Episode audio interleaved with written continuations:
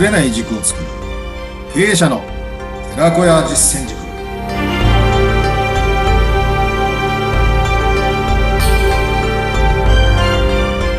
いかがお過ごしですか？実践していますか？インタビュアーの水野紅子です。えー、特道実践塾リーダーシップブレンズの斉藤です。よろしくお願いします。よろしくお願いします。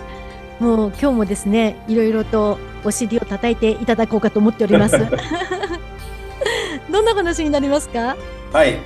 えー、っとこのまあ何度も言いますけどこの特道実践塾というか経営者の寺子屋っていうのはですねその古典とかそういう部分をベースにやってますね。うん、でよく障害学習っていう言い方しますけれどもやはり死ぬまで学問というか、えー、勉学というか勉強というか大事かな。学習していくっていうのは大事ですよね。はい、自分自身をこう見失わないように、うん、あるいは自分自身を高めていくように。えー、で、学問っていうのがあるんですけれども、はい、何のためにこの古典を学んでるのかっていう問いもあるんですが、うん、学問の本質とはっていうことで、これ、純子っていうね、あの、中国の、えー、これは明の時代でしたかね、えー、その頃の、学者さんがいるんですけれども、うん、で、あの、学問って書くのはちょっと勉強、お勉強とは違うんですね。まあ、学んで問う、解いて学ぶ。うん、えー、寺子のやり方っていうのは、こういう問いを大事にして、自問自答、多問自答しているって前言ったじゃないですか。はい。えー、で、その、この古典をベースにテキストにして考えていく。えー、じゃあ勉強とかですね、えー、あるいは学歴と学力って違うんですよね。学歴というのは当然中高大、あるいは大学院、まあいろいろ最終学歴っていう形で、まあ経歴に乗るわけなんですけれども、まあ今は偏差値教育でね、えー、トップ10、トップ3とか、まあいろいろ決まってますけれども、学力というのは学ぶ力なんですね。うん、うん、もちろん、あの、学、学歴と学力っていうのは、まあ、比例する部分、同じ部分もありますけれども、何のために学力をつけるのかっていうところによってだいぶ変わるんですね。うん、はい。で、そこで純子が言ってる言葉言いますね。はい。えこれ2、2、3行になってますけれども。えー、それ、その、それ学、学ぶの学ですね。その学は、通のためにあらざるなり、窮して苦しまず、憂いて心、衰え、衰えざるがためなり。下腹収支、えー、ですね、えー、幸福の福に、えー、か、下腹ですね。で、何が終わりで何が始まりかっていうのは収支ですけれども、下腹収支を知って惑わざるがためなりというのが純子の言葉になります。うんで、えー、まあ、これまたね、あの、備考欄に書いておきますけれども、はい、どういうことかっていうとですね、ちょっと訳しますとね、その学問をするのは、いい大学を出て、一流企業に就職をし、立身出世や生活するために行うものではないと。そういう通過点における機械的、手段的、合理的なものではない。そのような知性、知識、知能というものがあるが、それは実に低次元のものであってですね、本当の学問というものは、どんなに窮してもっていうのは苦しい、困難な局面ですね。いや、貧しい状況にあっても苦しまないってことです。うん、どんな心配事があっても、そのためにへこたれない。まあ、神経が弱る精神ですね。えー、神経衰弱にならない。心が衰えない。エネルギーを落とさないためである。何が災いなのか。何が幸いであり。どうすればどう終わり。どう終わればどう始まるのかってことをよく知って、惑わないためであると。これすごい言葉だなと思ってですね。はい。えー、したがって、どうでしょうね。学生時代って、まあ、10代、20代、まあ、長く経って中盤ぐらいまででしょ？はい。その後人生って80まで生きる、100まで生きるって言ったら、あと60年、70年、80年あるわけですよね。うん、えー、むしろ学校時代だけの学問と、実生活、社会生活の中での学問ってどっちが長いし、どっちが重要かって話なんですね。うん私は子供の頃の学びよりも大人になってからの学びの方がよっぽど身になるいう話だと思うんです。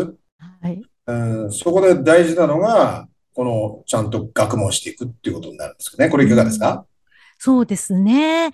今の自分が学生時代どうだったのかなとか、こう、社会人になってからどうだったのかなと思っても、あの、こう、生活をしていく上で、活用ちゃんとできている学びって、大人になってからだなと思いまして、うん、うん。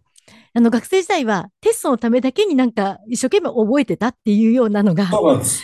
はい。おっしゃる通り。いや、覚える暗記なんですね。えー、あるいはパターン繰り返しだけ。で学問するっていうことは、今言ったら単なる知識や暗記、あるいは技術を習得することではないんですね。うん、で、いわゆる物事の現象に対して、正しい価値判断ができる。価値判断っていうのは知識だけではダメなんですね。知識を知恵にし、それを見識にしていくっていう。見識っていうのは正しい判断をする。何が良いか何が悪いか、何が理か義かっていう見識ですね。で、短識力でもって実践することである。したがって、この、まあ、あり方とか、あるいは精神的な部分での考え方とか、このあり方の学問っていうのが非常に重要な、まあ思想的な部分も含めてですね、うんはい、大事なんです。で、それがスコッと抜けてしまったというかね、まあ、いわゆる江戸時代とか明治時代もそうですけれども、まあ、寺子屋ってのは江戸時代の話ですけれども、やっぱり自分の頭で考えて判断していく。で、先生とか先輩とか恩師がそれに対して教えてくれるっていうことなんで、最終的には自分で決めるっていうことなんですよね。はい。が大事なんですけれども、まあ、もっと具体的に言うと、大東亜戦争、まあ、第二次世界大戦と言いますけれども、負けてしまって GHQ が入り込んで日本人が考えないような教育にしてしまったんですね。それが六三三制であり、えー、大事な部分で歴史、地理、えー、とかそういう勉強の中で、なぜそういうことが起きたのか、自分だったらどうするのかっていうものが本来的な歴史の勉強なんですね。えー、で、歴史というのは事実ですから、正しい歴史認識をし、自分だったらどういうことを考えるのかっていうのが、本当の意味での自分の頭で考える。学問なんですけど、それを暗記、あるいはただ覚えるだけの単なる薄っぺらい知識勉強にしてしまったんですね。はい、えー、ここが紐解いていくと、この77年間、そういう、まあ戦後ね、えー、いう部分になってしまい、日本古来の、うん。まあ、世界でね、2800、2682年ですか、えー、これだけ続いているというのは、日本が最古の歴史のある国ですから、そのためにも歴史もいろんな人たちが、いろんなその偉人たちがいたわけですよね。うん、そういう歴史とか、正しい歴史とか、あるいはそういう事実からこう学んでいくっていうことが実は大事なんですね。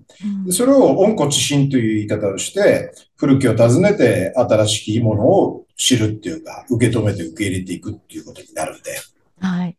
もう一遍、その、バックトゥザフューチャーじゃないんですけれども。だから私は寺子屋形式、えー、あるいはこういった東洋古典をベースに、うん、えー、自分で考える軸を作り、いろんな問題があったときに、私は問題があった方が、お、問題来たね、対立が来たね、よっしゃ、えー、じゃあ自分の成長のポイントだ。っていうような困難な部分ほどですね、燃えるんですね。すごいですね。問題解決の切り口がありますから。はい。えー、で、人事っていうか自分事であってもそういうふうにならないといけないっていうのはありますよね。うん。うんえー、そういう意味では、この純子が言っているような学問の本質という部分をよく分かった上で、えー、あの物事を見ていく。うん、あのリーダーシップでは経験が先生だ、教師だって言うんですよ。はい。愚者はね、えー、経験から学ぶ。だけど、賢者、ね、賢い人は歴史から学ぶっていうふうに言った人がいるんですね。まさに経験も大事なんだけれども、その経験が活かせるときと活かせないときがあります。時代が変わってきますから。はい、ただ、事実とか歴史とか、うん、こういう古典とかっていうのは大変ですね。えー、いつの時代でも普遍的に。まあ、絶対はないってよく言いますね。相対だと。で、相対で比べてしまうから、フラストレーション溜まったり、ね、迷うんですね。絶対っていう軸を持ってれば、そこで判断できるはずなんです。うん、自分自身を絶対する。物事を絶対する。うん、よくマネジメントとかね、いう部分では絶対はないと。正解はない。まあ一つの正解はないけれども、うん、自分の中でこうだって決めたのが正解ですから、やっぱり絶対視できるような軸というかね、うん、できるような根っこが必要なのかもしれませんね。うん、まさしくあの、この番組のタイトルにある、ぶれない軸を作るですね。ええー、うん。そうですね。いや、あの、学問って、やっぱり本当に、さっきおっしゃっていたように、ちょっと捉え方が間違ってたなっていうか、きちんとしないと、同じ時間を過ごしていても、結果が本当に大きく変わってくるなっていうのをね、今思いました。うん、そうなんです。だからそこを分かってですね、はい、取り組んでいくことによって研究心、探求心。まあ興味がないことはね、なかなか研究しないし探求していかない。まあ今、あの、普通に仕事されてる方もいらっしゃると思いますけれども、まあ、全く上司から言われたこと嫌だよねと、どうせこんな仕事自分やりたくないのに仕方なくお金もらうから仕方なくやってるんだよって人が中にはいらっしゃるかもしれないんですけどね。上司から与えられた仕事でも自分が自分の責任の中で自分が社長になったつもりで、自分がそこのリーダーになったつもりでやるケースとですね、やって結果出す。あれ結果出せなくても、自分ものとし、自分の責任としてやるのと、やっぱ多責っていうか、やらされ感でやるのでは、その同じ2時間でも全然違うんですよね。はい。まあ、そこをどんだけですね、あらゆるものから学問なんだよということでやれるか。これは家の家事っていうかね、あの家の中での仕事もそうかもしれない。うんえー、いろんなボランティアもそうかもしれない。あるいはお金をもらうわけではないけれども、まあ、いろんな地域社会のその会でのね、えー、お役をもらって、それを進める上において、えー、やっぱり一生懸命やらないと、まあ、喜んで仕事をやらないと、自分の身にならないでしょうね。うんやっぱりあれですかね、斉藤さんは日頃からなぜだろうっていうことを常に考えながら過ごしている感じですか？そうですね。あの、なぜっていうか目的を考えますよね。うんこれ何のためにやるんだろう。あ目的と手段で何のためにやるか、どういうアウトプットなのかによって手段、やり方は変えていいわけですから。はい。うん、なぜやるんだろうっていうのは目的を考えるってことですね。うん、で、究極はなぜ、なぜ、なぜ、なぜ、なぜって、これトヨタの改善じゃないんですけど、トヨタの改善じゃないよね、はいうん。なぜを何回も、例えば5回ぐらい、を繰り返し繰り返ししていくと、はい、まあ、本当の真因っていうか、真理が見える、本当の真理が見えてくるんですよ。はい、なぜ、なぜ、なぜって問いは非常に大事なんですね。うん。確かにそうですよね。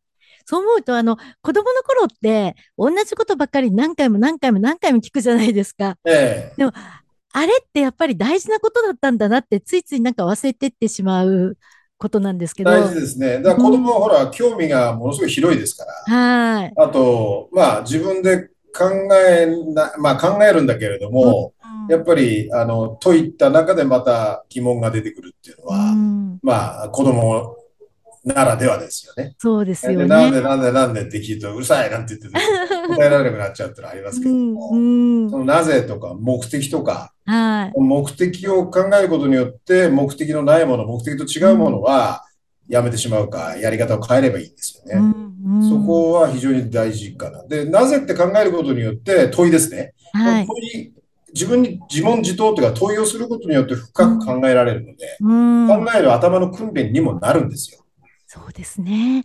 なんかあの、筋肉って使わないと衰えていくっていうのはよく聞きますけど、うんええ、考える力もそうですよね。そうです、そうです。うん、考える力っていうのはね、うん、そういう見識とかっていうのは年を置いたとしても磨けますから、うん、瞬発力とか持久力とか記憶力とか知識力とかそういうのっていうのは年とともに老化とともになかなかね、うん、衰えてくるかもしれないですけれども、自分の心とかですね、そういう、なんて、見識とか、判断っていうのはむしろ長く生きている人の方が知恵は出るんですよね。うん。うんね、まあ、それも漫然と、ただテレビだけ見てる生活じゃなくて、はい、自分の頭でかん、まあ、必要な情報を入手して、うん、で、自分なりにそれを精査して、で、自分の軸でもって判断して実行していくっていうのが、本来的な学びであり、で、その中で探求心っていうかな、興味を持った探求心で進めてい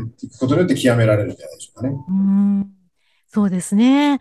いや、ちょっといろいろときちんと考えよう、掘り下げようっていうのを今日も思わせていただきました。ええー、で、人生っていうのはね、あの、はい、問題解決の繰り返しなんですよ。うん、ですから、問題解決の課題、問題を人生で与えられてるっていうふうに思って、それを解決していくのは自分自身なんですね。はい。お父さんがやってくれる、お母さんがやってくれる、上司がやってくれるじゃないんですよ。うんうんやっぱり自立っていうのはそういうことであってですね、うん自立するからこそ責任も、あるいは重裁量もうんついてくるわけ。はい。こういったその学問の本質っていうのをきちっと、変な話ですけど、15、6ぐらいまでで、うんまあ昔の人っていうのはこの大学の本、師匠語彙の師匠っていうのを大体15で卒業するんですね。うん幼少の頃から読んで、あるいは素読、朗読して、で自分のその細胞に、えー体の中に全部染み込ませるっていうか、うんだから武将っていうかね、えーうんまあ、そのリーダーとして率いることができるっていう。はまあ、戦国時代だって戦うことができるっていうい。う話ん。ですよね。大変重要かなと思います。そうですね。